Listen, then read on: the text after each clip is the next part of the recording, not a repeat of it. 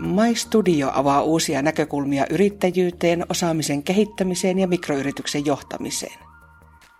Näissä podcasteissa kurkistetaan mikroyrittäjien arkeen ja mikroyritysten yhteiskunnalliseen vaikuttavuuteen. Ääneen pääsevät professorit, tutkijat, mikroyrittäjät ja yrityspalvelutoimijat. Niin, tänään meillä on tässä tarkoitus keskustella, että mitä tarkoitetaan toiminnanvapaudella, josta käytetään myös englanninkielistä nimeä Freedom to Operate. Ja sitten miten rahoittajat arvottavat yrityksen IPR-salkkua, eli näitä aineettomia oikeuksia, joista käytetään myös immateriaalioikeudet termiä.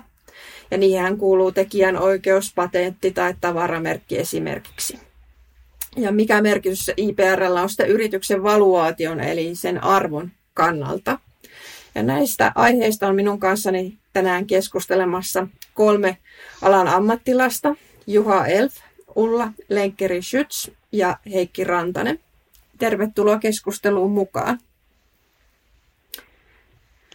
No kertoisitteko aluksi omasta taustannestanne, niin kuulijoille tulee sitten käsitys, että mitä olette tehneet tämän työn uran aikana näihin IPR-oikeuksiin liittyen ja mitä työtehtäviin ne nyt kuuluu. Kiitoksia, eli nimi on Juhailf ja tällä hetkellä toimin Pohjois-Pohjanmaan ely Team Finland kasvu- ja kansainvälistymiskoordinaattorina ja asiakkaana itse, itsellä on lähinnä kasvu- ja sitä kautta kansainvälistymiseen tähtävät yritykset. Monesti nämä yritykset on nimenomaan yrityksiä, joilla on omia tota, tuotteita tai palveluita, joita kehitetään kansainvälisille markkinoille. Silloin nämä IPR-asiat niin, tota, korostuu hyvin useasti. Ja sitä aikaisemmasta työurasta sen verran, että olen tuommoinen ely yritysasiantuntijana ja myös hyvin pitkään keksintysäätiössä keksintöasiamiehenä ja innovaatioasiantuntijana ja myös Tekeissä on toiminut asiantuntijana. Ja sitten ennen tätä ely keksintysäätiö Tekeisaikaa, niin olen sitten tuota, työskennellyt myös suuryrityksessä niin tuotekehitys- ja tutkimustehtävissä. Joo. Kiitos Juha. Mä oon Ulla Lenkkeri-Schütz. Mä oon patenttiasiamies, ollut IPR-alalla jo tässä 20 vuotta. Ja itse asiassa mä oon kotoisin sieltä Suomesta, Oulusta, mutta oon ollut tehnyt tämän koko IPR-urani Saksassa, Münchenissä. Ähm, olen toiminut tosiaan 20 vuotta ähm, neuvoen asiakkaita ja myöskin sitten ähm, kahden eri ähm, bioteknologian yrityksen patenttiosastolla sisäisenä patenttiasiamiehenä. Eli tuota, on, on todellakin sitten niin kokemusta ollut patenteista, tavaramerkeistä ja tota, sitten, sitten tosiaan niin puhutaan myöskin paljon freedom to operate to, toiminnanvapaudesta. Joo, kiitoksia. Minun nimeni on Heikki Rantanen ja toimin tällä hetkellä omassa yrityksessä Innoverk Oy, joka on keskittynyt teollisoikeuskysymyksiin, ihan voisi sanoa puhtaasti IPR-kysymyksiin. Mun aikaisempi työurani oikeastaan niin IPRn suhteen alkoi jo noin 35 vuotta sitten, jolloin mä olin teollisuuden palveluksessa eräässä aika isossa teknologiayrityksessä, jossa tuotekehityspäällikkönä mulle työnnettiin hoidettavaksi iso patenttisalkku ja se pakotti minut tietysti alaan perehtymään ja siitä minä sain kipinän tähän mielenkiintoiseen toimialaan kaiken kaikkiaan. Sitä sitten vielä hyödynnettiin seuraavassa mun työpaikassani, jossa tota, suomalainen patenttilisenssi otettiin yrityksen haltuun ja perustettiin yritys sen varaan sitten puhtaasti. Ja sen jälkeen kuvittelin osaavani kaiken jo IPR-alalta ja perustin oman yrityksen Innovoi vuonna 1994, jota pyöritin 10 vuotta ja tein sitten PK-yrityksille ja startup-yrityksille IPR-selvityksiä ja suojauksia ja niin edelleen yhdessä patenttitoimistojen kanssa. Kunnes sitten kyllästyin siihen yksinyrittäjyyteen ja menin samoille jäljille, missä Juha Elfkin oli, eli oltiin ely ja keksintösäätiössä ja lopuksi sitten Tekesissä taisi vaihtua Business Finlandiksi, kun minä sitten sain vapaakirjan ja jatkoin sitten Innovokin piirissä kysyntöpohjalla näitä IPR-kysymyksiä selvittääkseni. Ja edelleen täytyy todeta, että meillä on valtava tiedon tarve yrityksissä tältä alalta, että jotakin vähän isompaa pitäisi pystyä tekemään. Mä olen myöskin vielä mukana tuossa Euroopan patenttiviraston Patlip-verkostossa yhtenä pisteenä, jossa sitten annan myöskin perusasioista maksutonta neuvontaa yrityksille ja ehkä keksijöillekin, jos ne sitä kysyy. Tässä mun taustani.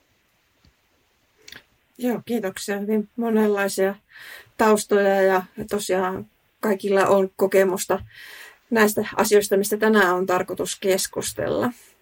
Ja voitaisiin aloittaa ihan tämmöistä perusteista, kun puhuttiin tuossa alussa, että tänään keskitytään yhtenä osa-alueena tähän toiminnanvapauteen, että mikä se toiminnanvapaus on, mitä sillä tarkoitetaan. Se ei ole välttämättä te- terminä välttämättä kaikille ihan tuttu.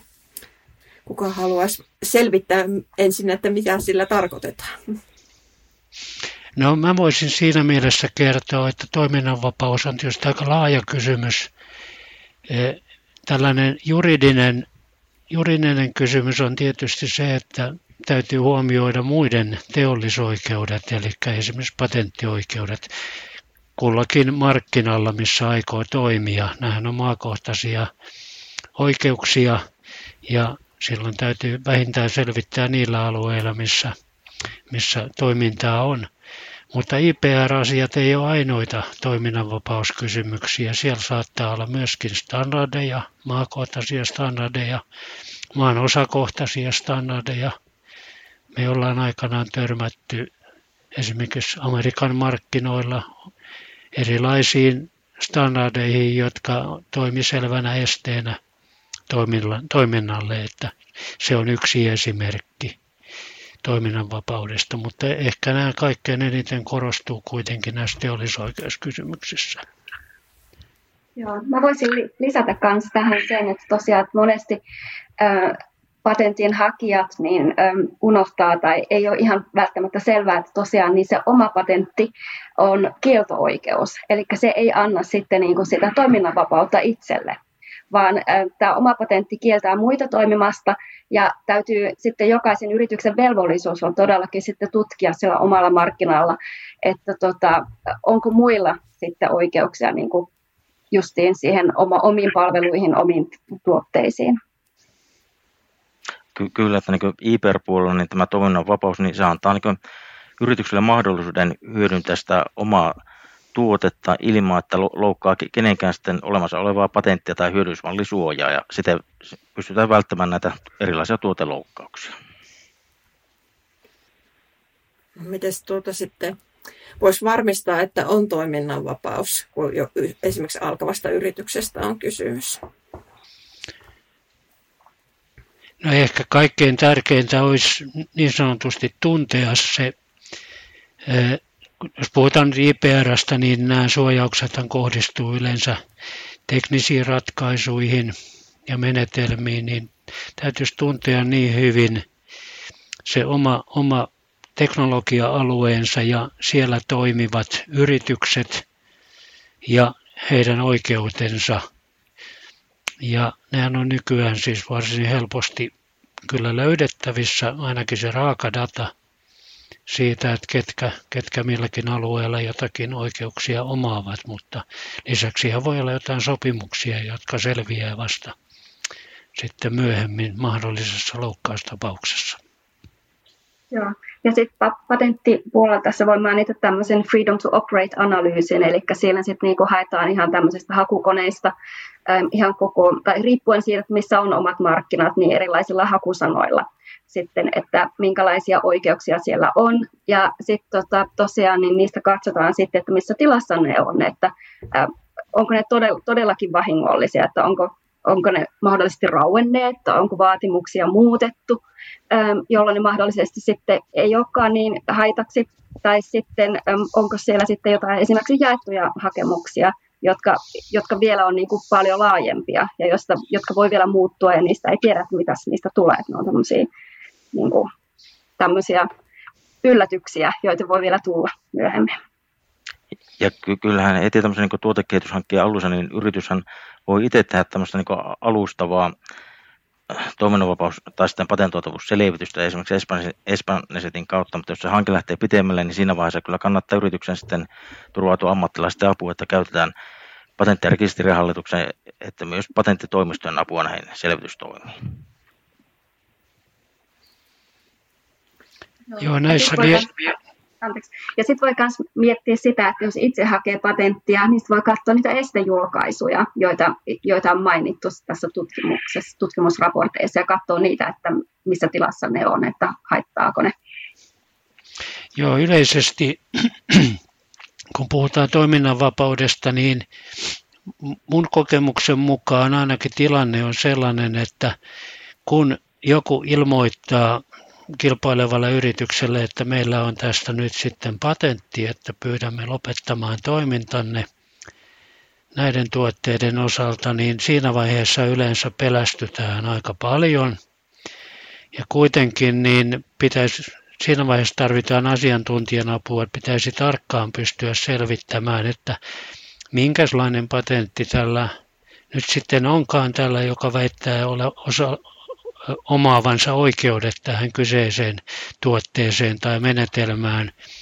Ja sehän on aika tarkkaa, tarkkaa työtä sitten, kun katsotaan näitä patenttivaatimuksia, että mitä se suoja-arvo todella onkaan. Pelkkä patentin olemassaolo ei pitäisi ketään vielä pelästyttää. No, Mitäs tuommoisen toiminnanvapausselvityksen teettäminen sitten maksaa, jos sen ulkopuolella teetättää patenttitoimistolla tai PRHssa, niin paljonko olisi hyvä varata siihen rahaa? Joo. No mä voin siitä ehkä aloittaa sit, siis niinku se ensimmäinen kysymys. Äm, ei tota, kovin paljon maksaa, että siinä ollaan niinku tuntitaksalla. Eli siis äm, yleensä niinku saattaa olla, että löytää ensin, ensin jonkun patentin, joka mietti, mietityttää, että onkohan tämä vahingollinen vai ei, ja sitten aletaan katsomaan sitä, niin siinä lähdetään ehkä niin kuin ihan vain pelkästään tuhannesta eurosta, mutta sitten riippuen siitä, että kuinka laaja haku, kuinka yksityiskohtainen haku, niin se voi mennä niin kuin kyllä hyvinkin, hyvinkin suuriin kustannuksiin. Esimerkiksi lääkefirmoilla saattaa olla todella, todella isot kustannukset, mutta ei kannata pelästyä, että niin kuin tämmöisillä pienemmillä startupeilla tai pk-yrityksillä, niin tuota, yleensä tosiaan lähdetään niin kuin pienemmistä, pienemmistä summista ja sitten niin kuin mennään eteenpäin. Että tota, äm, ehkä 5000 euroa on semmoinen kanssa hyvä, hyvä merkkipaalu, mikä, mikä, mistä voi lähteä liikkeelle. Joo, tähän riippuu hyvin paljon siitä, että kuinka suuresta tai laajasta markkina-alueesta on kysymys. Että jos nyt esimerkiksi eh, startup-yritys pyrkii yhdelle tai kahden, yhden tai kahden maan markkinoille, niin kannattaa nyt lähteä ensin yksilöidysti ne maat liikkeelle, jolloin se on huomattavasti pienempi työmäärä kuin jonkun ison alueen penko, penkominen. Edelleen muistutan, että nämä maakohtaisia kuitenkin nämä nämä suojat, että pitää katsoa kullakin alueella niiden voimassaolot ja onko siellä näitä, ihan niin kuin Ulla mainitsi, että onko näissä patenttiperheen patenteissa jotain eroa myöskin keskenään. Toisessa maassa saattaa olla vähän mennyt laajempana läpi kuin, kuin ensimmäisessä maassa. Ja kyllä yleensä, että mitä laajempaa kansainvälistä suojaa tuota, haetaan, sitä sitten tota, suurempia nämä kustannukset on, että sekä nämä selvityskustannukset että patentoimiskustannukset yleensä niin kasvaa sitä mukaan, mitä laajempaa suojasta sille tuotteelle tai palvelulle haetaan. Kiinnittääkö sitten rahoittaja huomiota tämmöiseen toiminnanvapaukseen, että miten niitä kysellään, että onko yritykselläsi toiminnanvapautta, pitääkö tuottaa, toimittaa jotakin isoja selvityksiä vai itse kuvata tilannetta? Kyllähän yleensä aina kun rahoitushakemus tulee ely tai Business Finlandin tai yleensä rahoitteelle, niin katsotaan aina myös läpi sitten nämä IPR-oikeudet, että onko tehty mahdollisesti patentoituusselvityksiä, ja onko tehty toiminnanvapausselvityksiä ja onko mahdollisesti pyydetty asiantuntijalausuntoja. Että kyllä nämä asiat aina käydään läpi ja se monesti myös, jos nämä asiat on käyty etukäteen läpi, niin se myös nopeuttaa tätä itse rahoituspäätöksen tekemistä.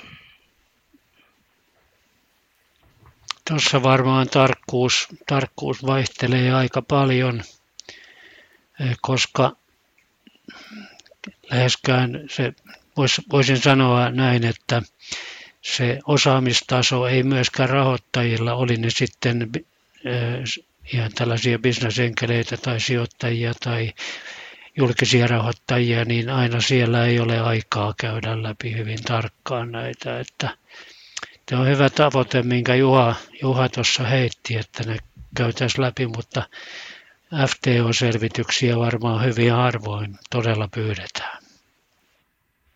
Ehkä tämä voi olla myös alakohtaista, että niin kuin eri aloilla äm, arvostetaan enemmän tosiaan patentointia kuin toisilla aloilla. Että esimerkiksi bioteknologiassa yleensä niin kuin on, on tämä IPR on niin kuin ihan se perusta, että mistä lähdetään perustaa niitä yrityksiä. Toisilla aloilla saattaa olla niin kuin vähän eri lailla. Mutta onko kuitenkin niin, että nyt tuolla ely esimerkiksi kun hakee yritys tukea toimintansa kehittämiseen, niin siellä on kuitenkin ha- hakemuskaavakkeissa jokinlainen kohta, missä puhutaan toiminnan vapaudesta ja pitääkö siihen jotain tekstiä tuottaa? No se, se, siellä niin su, suoraan niin täm, tämmöistä kohtaa ei ole, mutta tuota, tietenkin on hyvä aina tässä vaiheessa, kun yritys jättää sitten tuota, rahoitushakemuksen, niin käydä läpi, läpi sitten tämän tuotekehityshankkeen tausta, ja sitten nämä IPR-asiat on yksi osa tätä tuotekehityshanketta.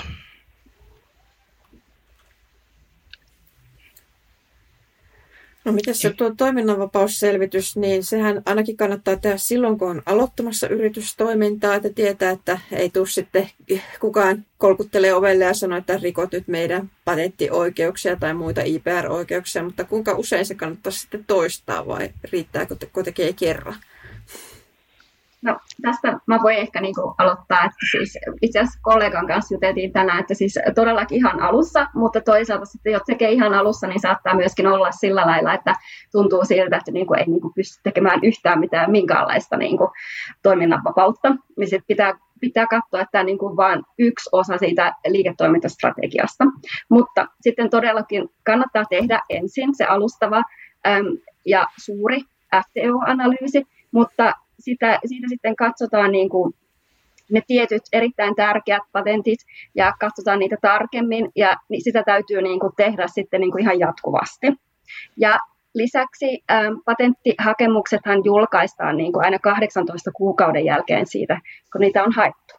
Niin, niin kannattaa laittaa sellainen haku päälle, äh, josta sitten tupsahtaa ne, ne, äh, ne häiritsevät tai ne kiinnostavat patenttihakemukset tietää, että mitä mitäs maailmalla tapahtuu.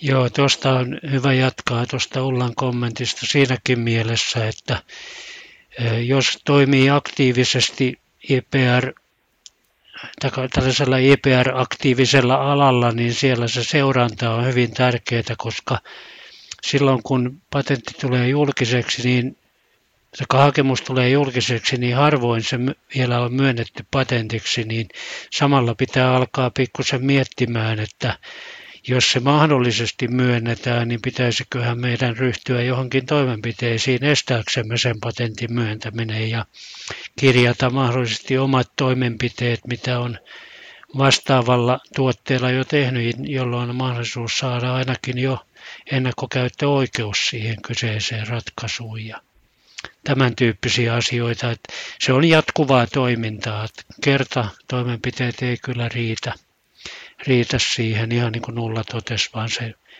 se pitäisi olla osa, osa yrityksen normaalia operatiivista toimintaa tai voisiko sanoa osittain strategista toimintaakin, että kilpailijoita seurataan ja omaa teknologia-aluetta seurataan koko ajan, että oma toiminnanvapaus kyseisellä alueella säilyisi. Ja kyllä yleensä jos niin yrityksen kehittämisessä teknologiassa tulee isompia muutoksia ja liiketoiminnassa tulee isompia muutoksia, niin kyllä silloin, silloin on hyvä kyllä tehdä tämä,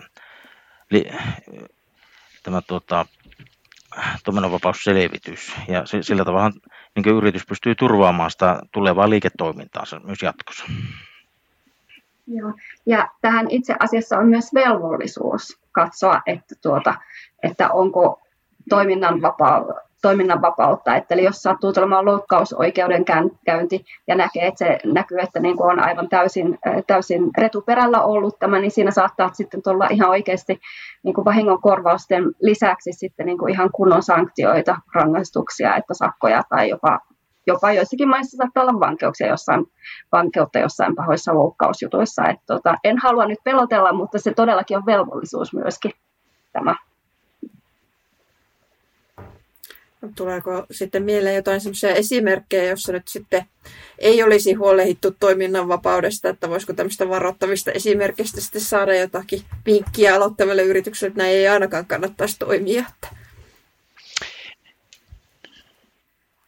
Joo, tota, kyllä ihan täällä siis voisi sanoa, että maakuntatasollakin on tällaisia ratkaisuja, joissa ilman mitään se kummempia nimiä tietystikin pitää puhua, mutta joku isohko tuotantokone on jotettu, jouduttu jättämään seisomaan sen takia, että kilpailijalla on kyseistä ratkaisua koskeva suojaus päällä ja sit silloin siinä ei auta mikään muu kuin jättää käyttämättä. Tässäkin oli niin kuin investoitu sellaiseen aika isoon massiiviseen maata, maan, maanrakennuskoneeseen tietynlainen ratkaisu ja se olikin sitten jo jonkun suojaama ja tavallaan tuotekehitys ja rakennustyökin meni hiukan hukkaan. Ei mikään iso, valtavan iso menetys, mutta kuitenkin – kiusallinen, koska silloin kun on pienet yritykset, niin silloin usein, usein tota, varoja ei ole hirvittävästi tuhlata. Joo. Mulla on tähän semmoinen kommentti. Mä itse asiassa kanssa mietin, että onko varoittavia e- esimerkkejä, niin mulla tulee tähän semmoinen kommentti, että niistä ei puhuta. Eli jos, jos itse tuosta huomaa, että on näin käynyt, niin sitten kannattaa ottaa ammattilaiseen yhteyttä, soittaa, suullisesti keskustella näistä asioista – ja tota, ei puhuta sitten.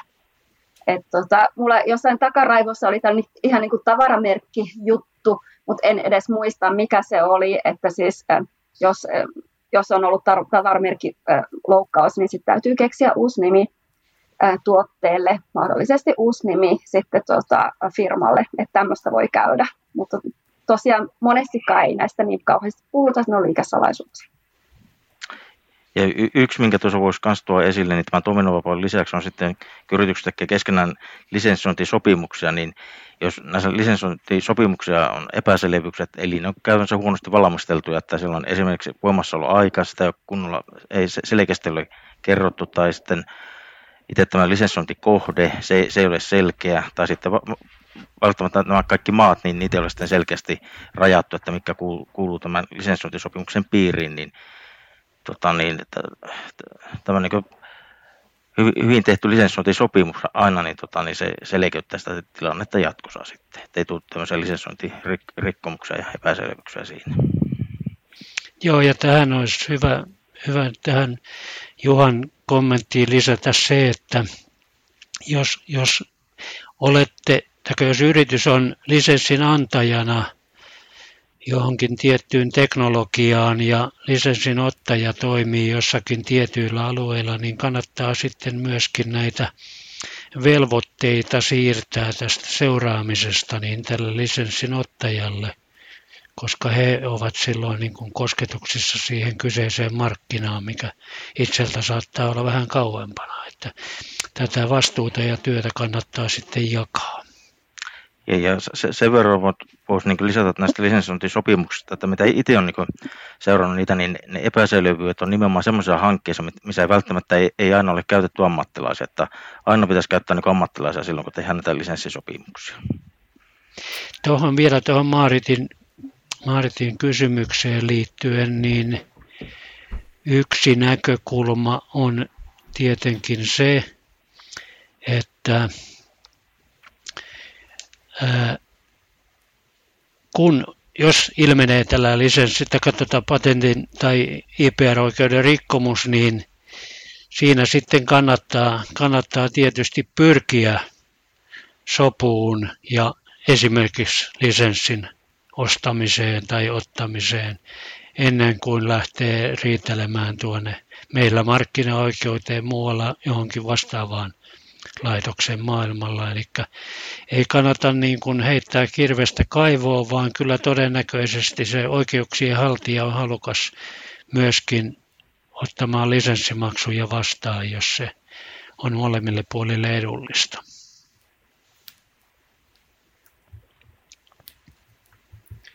Tuleeko jotain muita vinkkejä tai ohjeita, joita haluaisi antaa alkavalle yritykselle tämmöiseen toiminnanvapaut-asiaan liittyen?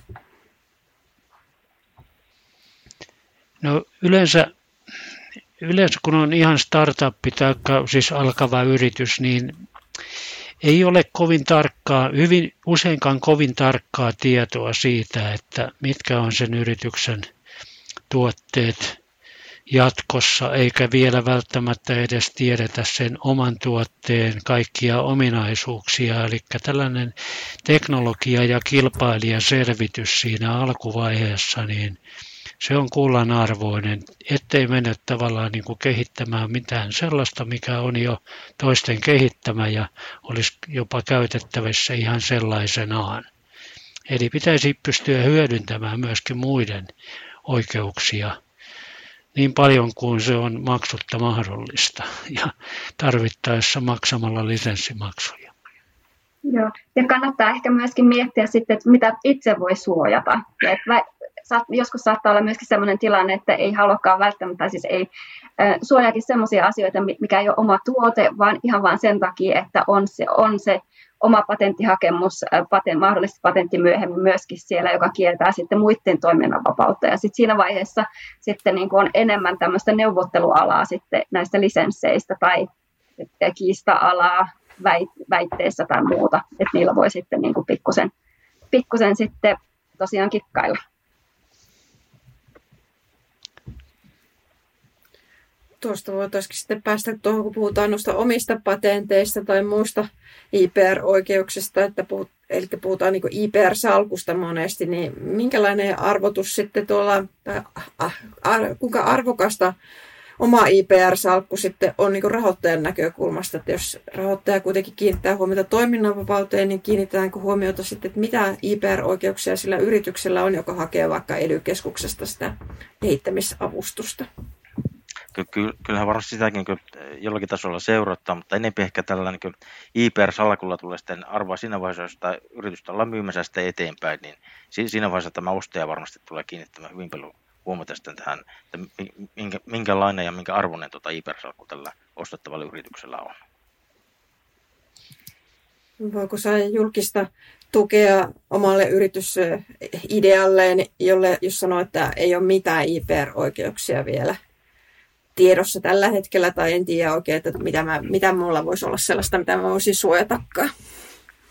Ky- kyllä voi saada, että vaikka jos yrityksellä on vaikka tuotekehityshanke, mihin haetaan ely tai Business Finlandin rahoitusta, niin, niin, kuin, niin kuin patentti tai vastaava niin ei, ei ole mikään niin kuin edellytys tälle rahoitukselle. Ja tietenkin se niin kuin helpottaa mahdollisesti tämän rahoituksen saamista, mutta se, se, niin kuin, se ei ole millään tavalla pakollinen. Joo, hyvin useinhan tilanne on se, että jos johonkin kehityshankkeeseen haetaan rahoitusta, niin ei vielä edes tarkkaan tiedetä sitten niitä spesifikaatioita, mitä kannattaa ja ratkaisuja, joita kannattaa suojata, mutta siellä rahoitushakemuksessa kannattaa kyllä varautua siihen patentointiin, omaan patentointiin sitten. Se on niin kuin ehkä kaikkein järkevin tapa. Ja tota, jos se sitten osoittautuu, että mitään patentoitavaa tai ei omaa hakemusta ei tulekaan, niin sen vaan sitten jää mahdollisesti käyttämättä se ehkä myönnetty raha tai se voidaan ehkä sitten osoittaa johonkin toiseen kohteeseen siinä hankkeessa. Eikö näin Juha ole? Ky- ky- kyllä näin, että tota, sekä ely että Business Finlandhan molemmat voisivat rahoittaa tota, esimerkiksi patenttitoimiston kuluja tuotekehityshankkeessa. Ja sitten jos ei tämä, tuo, tämä patentointi ei to, toteudukaan, niin se pystytään sitten kohdentamaan johonkin muuhin sitten tuotekehityskuluihin. Ja eikö innovaatioseteli ole just kanssa oikein hyvä tämmöisiin juttuihin? Ky- kyllä nimenomaan, että innovaatio, innovaatiosetelissä on tällä hetkellä 80 prosentin tuki ja sitä voidaan käyttää esimerkiksi niin patentti, patenttitoimiston kulu, jos yritys, yritys hakee sitten patenttia. Voiko sitä käyttää tuommoiseen toiminnanvapausselvityksen teettämiseen? Ky- kyllä voi käyttää, jos sitä käytetään niin alammattilaisen. Esimerkiksi patenttitoimiston kuluja voidaan käyttää myös sitä. Mm. Eikö se ole niin kuin 5000 euroa, josta sitten niin kuin tosiaan se 1000 euroa oma vastuu? Kyllä. Kah- siinä on 80 prosentin tuki. No, voiko sitä saada vain yhden kerran per yritys vai voiko useamman kerran, jos on saada vaikka toiminnanvapausselvitykseen ja sitten patentointiin? No t- tällä hetkellä niin innovaatioseteliä, niin yritys voi hakea yhden kerran tai saada yhden kerran. No, eli pitää valita kumpaan selvitykseen sitä haluaa sitten no, kyllä, mutta ne rahat. Sitten, tai esimerkiksi niin ely-keskuksella on sitten nämä yritysten kehittämispalvelut, missä on myös, sitten, missä yrity, missä on myös patenttitoimistoja, jotka voi tehdä sitten näitä erilaisia patentotuusselvityksiä ja toiminnanvapausselvityksiä. Ja, ja siellä tämä tuki yrityksellä on 75-80 prosenttia näistä kustannuksista. No, aika mahtavia tukia kyllä Suomessa on, täytyy, täytyy sanoa niin näihin juttuihin. Miten Saksassa, onko siellä erilainen tilanne? Varmaan on. Saksa on niin paljon isompi maa, että on täällä varmasti kaikenlaisia tukia, mutta, mutta siis niistä on kannattaisi löytää tietoa, koska täällä on, on niin moninaista tämä.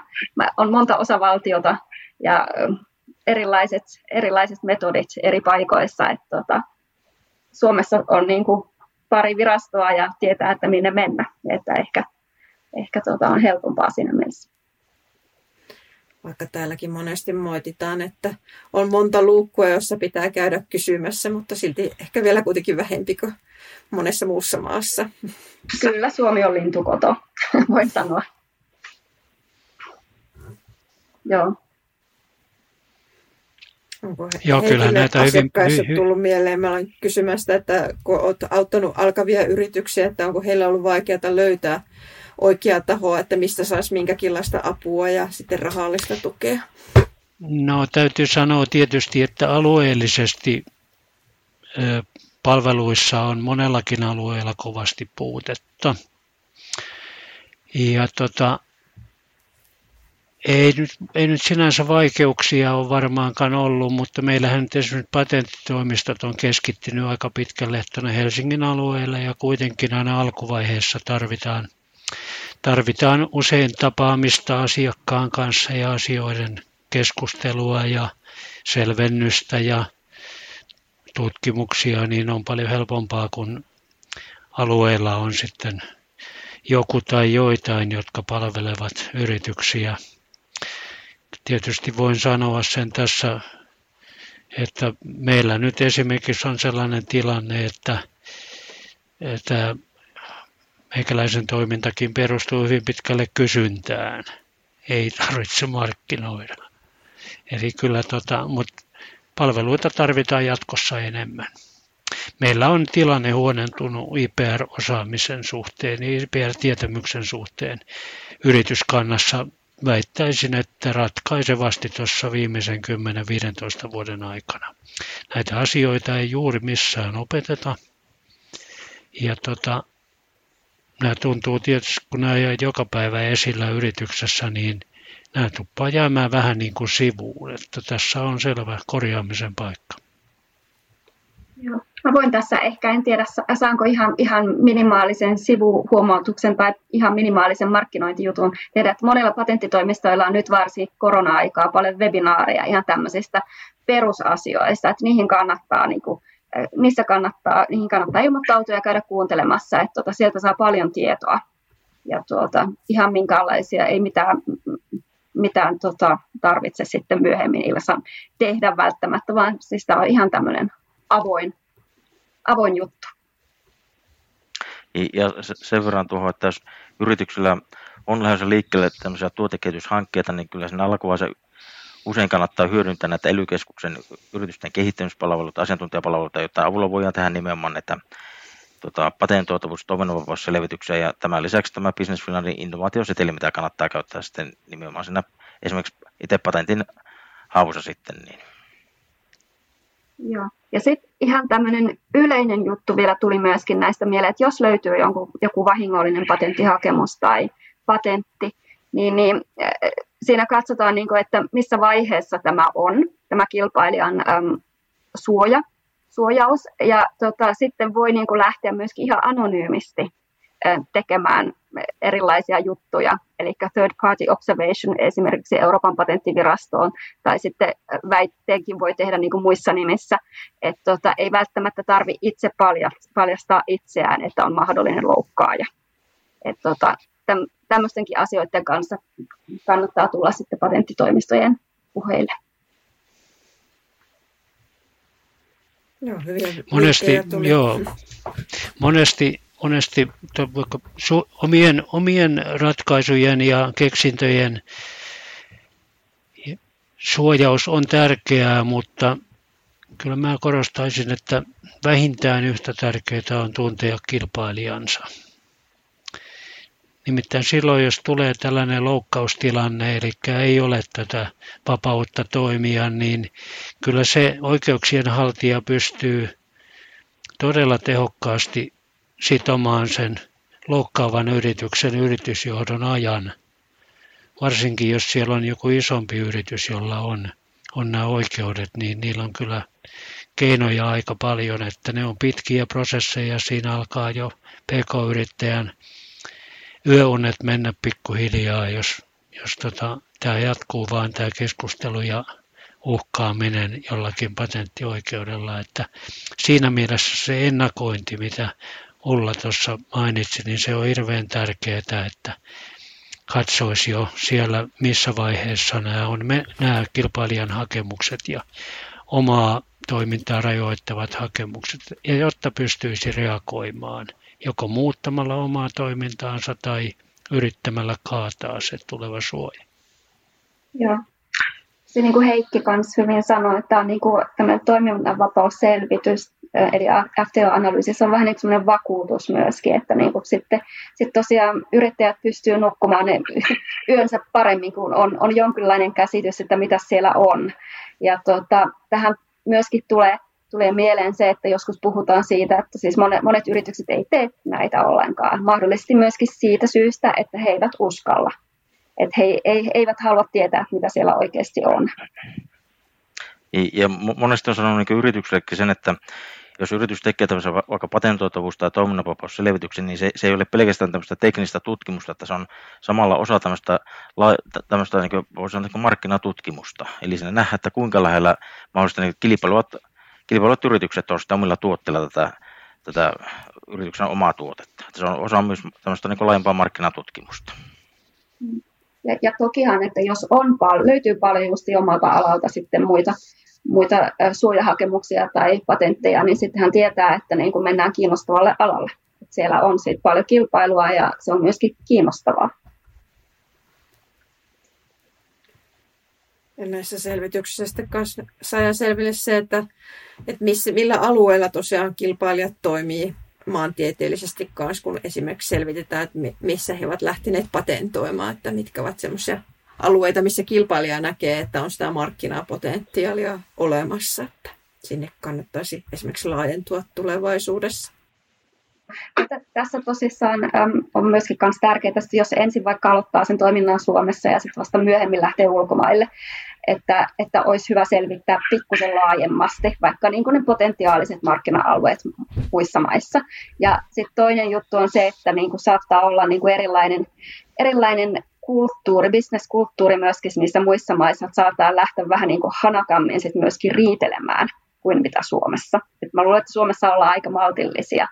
Et tota, jo, tai en, en tiedä, mutta voin kuvitella, että siis niin kuin muissa maissa kyllä lähdetään sitten enemmän vielä niin kuin oikeusteitse sitten tekemään juttuja. Joo, näin kyllä varmasti ainakin USAssa ollaan hyvin aktiivisia ja siellähän on erikseen sellaisia yrityksiäkin, jotka voi tätä riita-asiaa lähteä viemään tämmöisellä onnistumispalkkioperiaatteellakin läpi, että eivät ota siltä asiakkaalta heti mitään maksuja, mutta sitten jos tämmöinen riita konkretisoituu johonkin korvaussummaan, niin siitä tietyn osan ottaa sitten tämä apuna ollut yritys sitten tuota, palkkioksi itselleen. Meillä esimerkiksi tuolla Oulun yliopistossa oli yksi keissi semmoinen, että siinä oli tutkija oli itse patentoinut keksinnön ja sitten hänen otti tämmöinen amerikkalainen yritys tuota, yhteyttä ja sanoi, että oletko tietoinen, että yksi kolmas yritys loukkaa nyt tätä patenttia, että haluatko, että lähdetään viemään tätä asiaa eteenpäin. Ja se oli tämmöisellä onnistumisperiaatteella meni sitten maksut, että se ei, ei tullut niin maksamaan mitään tälle tutkijalle, että sitä lähdettiin viemään oikeuteen. Ja siinä nyt kävi sillä tavalla, että siitä saatiin jotain korvauksia, eli silloin tietysti tutkijakin sai tiettyjä korvauksia ja tietyn osa siitä tosiaan vei tämä, tämä lakitoimisto, joka hoiti tätä sitten kokonaan siellä oikeudessa.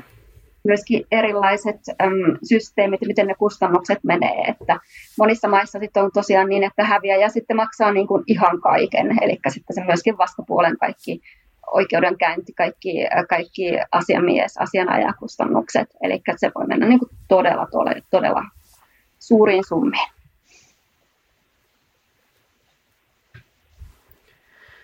Tuossa aikaisemmin jo tuli mainita tuosta IPR-salkusta ja että sen merkitys on ainakin siinä vaiheessa tärkeä, kun aletaan yritystä myymään eteenpäin. Niin tuota, millä tavalla tämmöisissä yrityskaupoissa tosiaan sitten katsotaan tätä IPR-salkkua ja sen vaikutusta siihen yrityksen kokonaisarvoon, että minkä hintainen se ostettava yritys sitten on?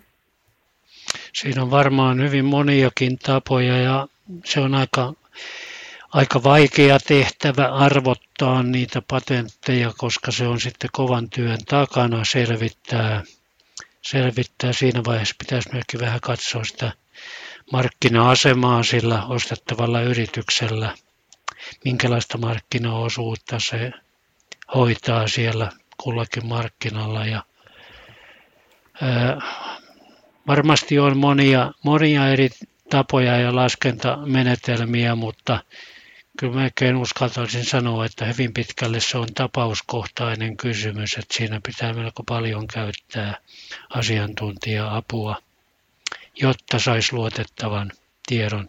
Tietysti on tällaisia minimi, minimivaluaatiomenetelmiä, että voidaan katsoa kuinka paljon näihin on sijoitettu ihan selvää kassarahaa näihin oikeuksiin. Se on se minimi, mitä pitäisi tietenkin saada pois, mutta sitten aina sen business, business-arvon määrittäminen, niin se on enemmän tai vähemmän niin arviota.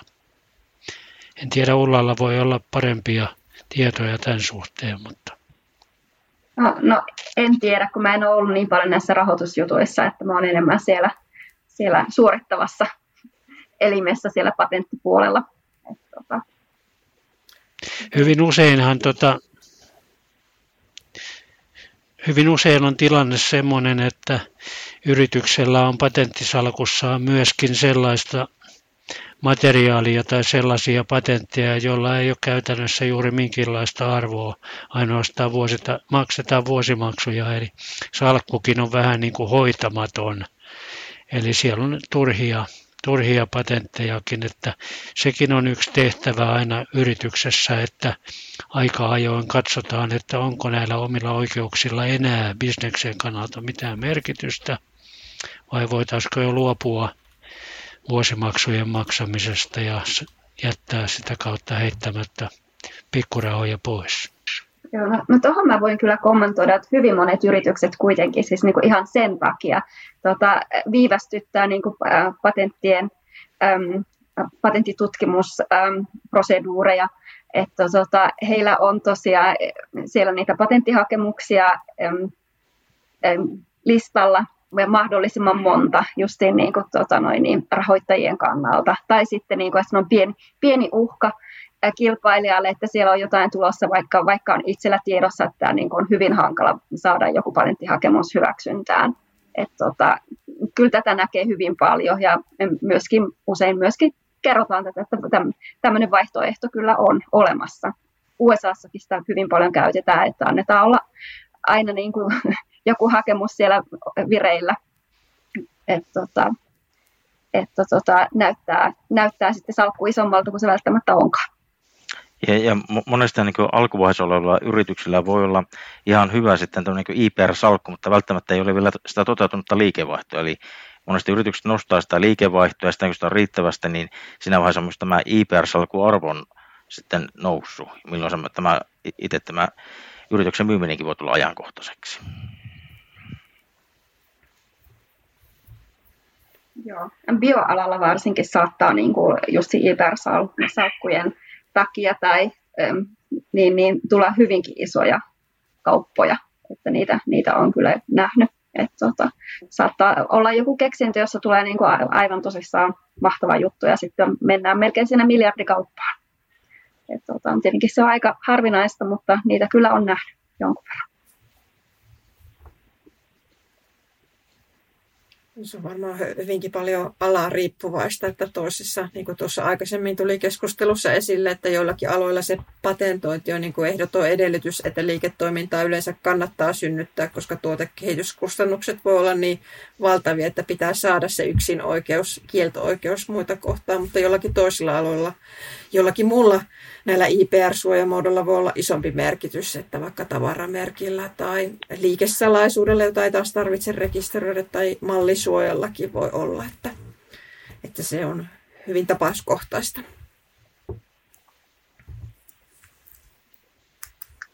Joo, kyllä vain. Ja sitten tota, joillakin aloilla sitten tehdään niin kuin, suojataan hyvin monella lailla siis oma tuote. Että on tosiaan se tavaramerkki, on se design, on patenttihakemus ja sitten vielä hyödyllisyysmalli siihen päälle.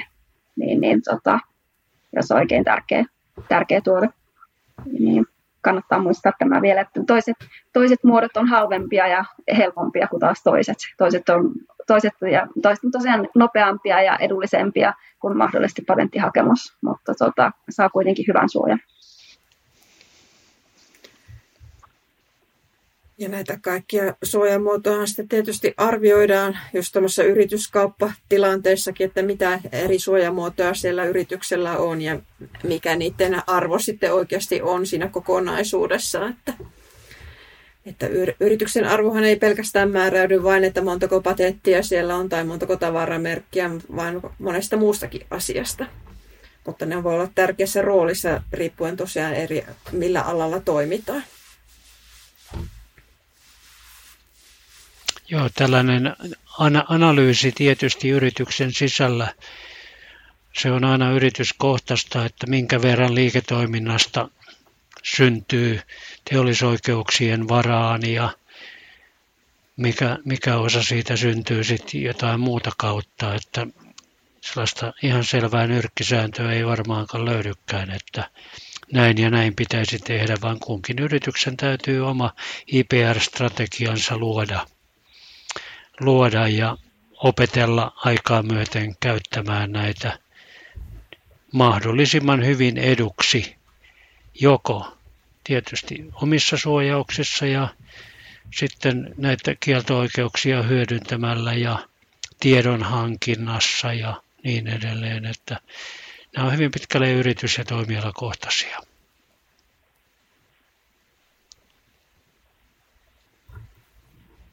Tuleeko teille vielä mieleen jotain asioita, joita tässä kannattaisi nostaa esille? Että ainakin aika hyvin käytiin läpi noita kysymyksiä, mitä minulla oli ennakkoon mielessä, mutta onko teillä jotakin mieleen, mitä haluaisitte nostaa erityisesti esille?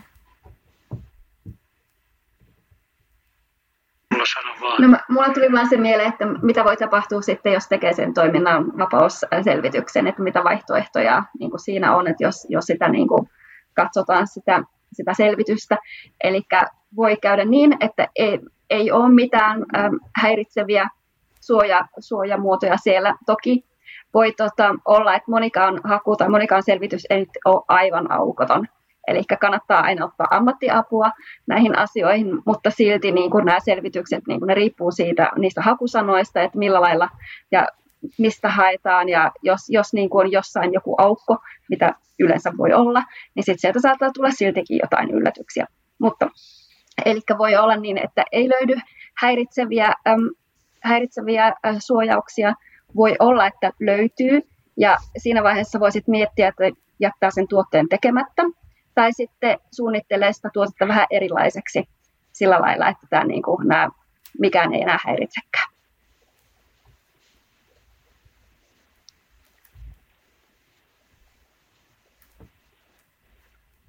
Niin, no joo, siis mä olisin vielä edelleen, edelleen niin oikeastaan palannut siihen asiaan, että tämä toiminnanvapaus on tietysti näissä teollisoikeuskysymyksissä, mutta on monella alalla, varmasti lääketieteen ja lääketieteen instrumenttien alalla myöskin, niin sellainen tilanne, että siellähän pitää hyväksyttää tuotteet ja pitää saada tiettyjä turvallisuusselvityksiä teetettyä, että nämä on myöskin osa toiminnanvapautta, että jos ei saakaan tuotetta läpi jostakin testeistä, niin se on selvä toiminnan vapauden este. Ja tota, sen takia niin tieto on valtaa tuossa asiassa. Täytyy tuntea se oma toimialansa aika hyvin. Ja, ja tuohon voisi niin lisätä sen verran vielä, että niin ely-keskuksista Business Finlandhan voi, voi myös rahoittaa sitten näitä erilaisia testejä sitten näissä tuotekehityshankkeissa. Että se on yksi olennainen osa siinä tuotekehityshankkeessa. Ja se on hyvä huomio kanssa tuo yleensäkin, että jotain muitakin lupia saattaa tarvita, että niin kuin monesti ajatellaan ehkä patentistakin, että kun sen patentin on saanut voimaan, että nyt on mahdollisuus tehdä sitä tuotetta ihan valmiiksi asti, mutta siellä saattaa esimerkiksi just noissa lääkinnällisissä laitteissa tai lääkkeessä olla sitten muita viranomaisia, joilta tarvitaan sitten se lupa ennen kuin sitä voi alkaa myymään ja markkinoimaan sitä omaa tuotetta. Ja jollakin Joo, aloilla jos... taas sitten voi olla tuommoiseen vaikka sähköturvallisuuteen liittyviä Joo. juttuja tai muihin vastaaviin. Ja sitten se, mikä tuossa jossain vaiheessa myöskin vilahti keskustelussa, että oma patenttihan ei ole välttämättä edes lupa tehdä jotakin tuotetta, vaan se voi olla riippuvainen jonkun toisen patentista. Tämä on sellainen asia, mihin törmätään joissakin tapauksissa aina, että onkin olemassa joku toinen patentti, joka rajaa sen alueen niin tarkasti, että siellä sisällä olevat patentit onkin riippuvaisia tämän ensimmäisen patentin käyttöoikeudesta. Joo, tämä on lääketieteessä erittäin, erittäin yleistä, että niin saattaa olla, että tosissaan on se ensin vaikka joku yhdiste suojattu, sitten, sitten tota, se yhdiste lääketieteellisessä käytössä ja sitten niin kuin ihan joku tietty terapian muoto sitten. Niin nämä, nämä kaikista kapeimmat ä, patentit on toki riippuvaisia sitten niistä laajemmista. Ja tota, täytyy muistaa olla sitten yhteyksissä niin kuin näihin, näiden patenttien omistajiin ennen kuin alkaa tekemään tuotetta. Tuohan ainakin niin lääkkeissä monesti, että on löydetty se yhdiste, joka toimii johonkin yhteen sairauteen ja sitten myöhemmin havaitaankin, että se toimii jossain toisessa sairaudessa, niin silloin se voi olla se laajempi patentti sillä, joka sen ensimmäisenä on löytänyt sen yhdisteen siihen sairauteen vaikka yksi ja sitten nyt tähän sairauteen kaksi haluaa joku toinen, niin siinä tarvitaankin sitten lisenssioikeus siltä ensimmäiseltä. Siinä noissa tuossa tapauksessa riippuu sit siitä sairauksesta, että kuinka ne, tuossa ei välttämättä, mutta sitten se, että tota, jos on joku, se, joka on sen itse yhdisteen löytänyt, jolla on se aivan se laaja, laaja tota, suoja sille, tuotesuoja, niin heidän kanssaan he, tämmöiseen patenttiin sitten niin ollaan riippuvaisia. Ja sitten myöskin se ensimmäinen se lääketieteellinen käyttö, eli as a medicament lääkkeenä, niin, niin tota, tämän alle sitten tulee kaikki ne, kaikki ne sairaudet. Mutta tämä meni tämmöiseen, tämmöiseen lääketieteelliseen bioteknologian keskusteluun. Sitten on toisaalta, en tiedä minkä, minkälaista sitten on sieltä softapatenttipuolella. Onko sielläkin omia juttujansa?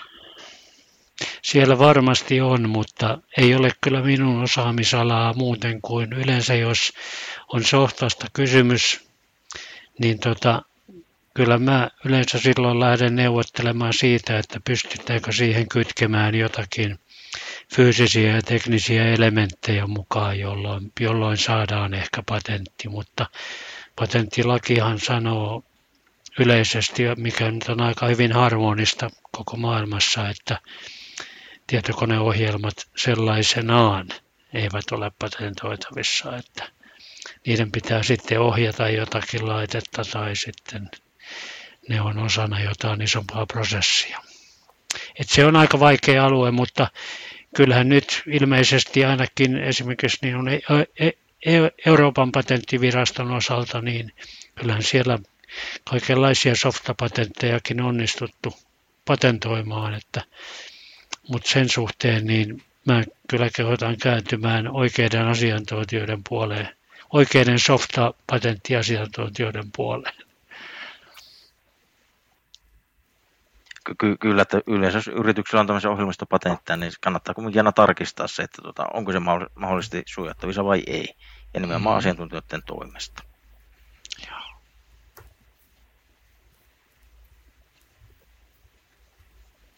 No, jos loppuu vielä tässä kiteytettäisiin, että mitkä olisi teidän semmoisia kolme vinkkiä yritykselle, mitä kannattaa ainakin muistaa IPR-oikeuksista tai toiminnan vapaudesta nyt sitten vielä kiteytetysti? No jos mä saan aloittaa, muut täydentää tai kumoaa tai mitä onkaan, niin tota, kyllä mä sanoisin, että ensimmäinen asia on, että tunne kilpailijasi ja heidän oikeutensa. Ja toinen on, että turvaa Siihen liittyy siis tämän ensimmäiseen se, että täytyy tietää mitä on patentoitu ja kuka on patentoinut ja missä on patentoinut. Mahdollisesti puhutaan patenteista. Toinen tärkeä asia on se, että jos tuotekehitysoperaatiot vaatii suuria ponnistuksia, niin kannattaa ehdottomasti harkita, että olisiko syytä suojata ne, etteivät ne mene ne työt niin kuin hukkaan. Ja kolmas asia, näitä kaikkia asioita pitäisi tehdä niin kuin jatkuvalla syötöllä säännöllisesti. Jatkuvana prosessina ne ei ole kertatoimenpiteitä. Ja itsellä tuossa tuli mieleen niin ihan muutamia semmoisia perusasioita, että se mikä yritysten olisi hyvä muistaa aina, että ne, nämä IPR-oikeudet, ne turvaavat tätä yrityksen tulevaa liiketoimintaa, että niitä haetaan nimenomaan sitä liike, liiketoiminnan turvaamista varten. Ja sitten ja niin kuin Heikkikin sanoi, että näitä, nämä IPR-asiat kannattaa pitää aina mielessä niin koko tämä tuotekehitysprosessin aikana, että heti alusta sen tuotekehityksen, tuotekehityskaaren loppuun asti. Ja aina kannattaa hyödyntää asiantuntijoita näissä IPR-selvityksissä. Mulla kanssa on sitten tässä niinku kolme tämmöistä kotiin viemisviestejä, jotka mahdollisesti on myöskin päällekkäisiä näiden edellisten kanssa, mutta se, on, se ei yhtään haittaa, koska silloin, silloin sitten ne jää niin kuin vielä paremmin mieleen. Mutta yksi on tämmöinen, mistä nyt ei vielä varmaan puhuttu niin paljon, että vahva oikeus, vahva patenttioikeus tai suojaoikeus on monesti arvokkaampi kuin laaja oikeus, koska jos sitten niin kuin tulee joskus oikeudenkäyntejä tai muita, muita, äm, muita tota, kiistoja, niin ne kestää sitten paremmin nämä, nämä kiistat. Sitten toinen on, eli neuvottelu tai esimerkiksi lisensointi tai tuotteen uudelleen suunnittelu on aina hyvä vaihtoehto siinä vaiheessa, kun halutaan ehkäistä just siinä kalliit prosessit. Eli yleensä niin kuin yritetään olla menemättä niihin, niihin prosesseihin, niihin kiistoihin, koska niissä ei sitten loppupeleissä tiedä, että miten niissä käy ja kuka sitten maksaa ja kuinka paljon ja kellekin. Ja ihan viimeisenä tosiaan kannattaa pitää aina tämä, nämä toiminnan vapausselvitykset mielessä ja tehdä sitä jatkuvasti. Ja, että se on niin kuin semmoinen juttu, mitä, mitä niin kuin jatkuvasti tehdään. Tuleeko vielä jotain muuta mieleen? Mun mielestä aika hyvin käytiin tässä kyllä läpi tätä aihepiiriä laajasti. Että... No, no kiitos, mutta sen mä voin vielä sanoa, että minun saa ottaa yhteyttä että minut löytää varmasti netistä myöskin Ulla Lenkkeri Tällä hetkellä on, tota, on Konsterilla patenttitoimistossa töissä, että voi, voi ihan vaan soittaa ja kysellä, että jos tulee kysymyksiä, että mielelläni kerron. Ja tota, ihan ne ensimmäiset kysymykset niin kuin ei maksa mitään. Että ihan, ihan matalalla kynnyksellä voi, voi tulla. Joo, samoin, samoin Innovelco osalta, joka on tämä mun yritykseni, niin mä olen tuolla ely kehittämispalveluissa – innovaatioiden kaupallistamismielessä juuri käytettävissä näihin IPR-asioihin, enkä oikeastaan muihin olekaan kuin niihin. Ja sitten myöskin innovaatioseteli on sellainen, jonka kimpussa olen tehnyt töitä aika monelle yritykselle juuri näissä IPR-kysymyksissä. Ja ely kaikissa ely toimii Team Finland kasvu- ja kansainvälistamiskoordinaattorit nämä TF-koordinaattorit on var, varmasti yksi semmoinen, tota, kehen kannattaa ottaa yhteyttä, jos yrityksellä on tuotekehitys- tai kansainvälistymishankkeita heti alkuvaiheessa. Hyviä kiteytyksiä kaikilta. Että. Ja kiitos teille tosiaan tästä antoisesta keskustelusta ja kiitän myös sitten kaikkia niitä, jotka kuuntelee tätä mielenkiintoista keskustelua, että toivottavasti tästä on tullut kuuntelijalle nyt eväitä siihen, että mikä näiden IPR-oikeuksien merkitys on yritystoiminnan kannalta ja miksi toiminnan vapauteen kannattaa kiinnittää huomiota yritystoiminnan alkuvaiheessa, mutta myös sitten niin kuin tässä on tullut matkan varrella tänään esille, että myöhemminkin kun sitä tuotekehitystä, palvelun kehitystä tehdään siellä pitemmälle, niin aina olla niin kuin, tuota, kiinnittää siihen huomiota, että ei ole vain ajatella, että se on kerran tehty, vaan se on sellainen asia, johon pitää myös myöhemminkin palata aina säännöllisin väliajoin.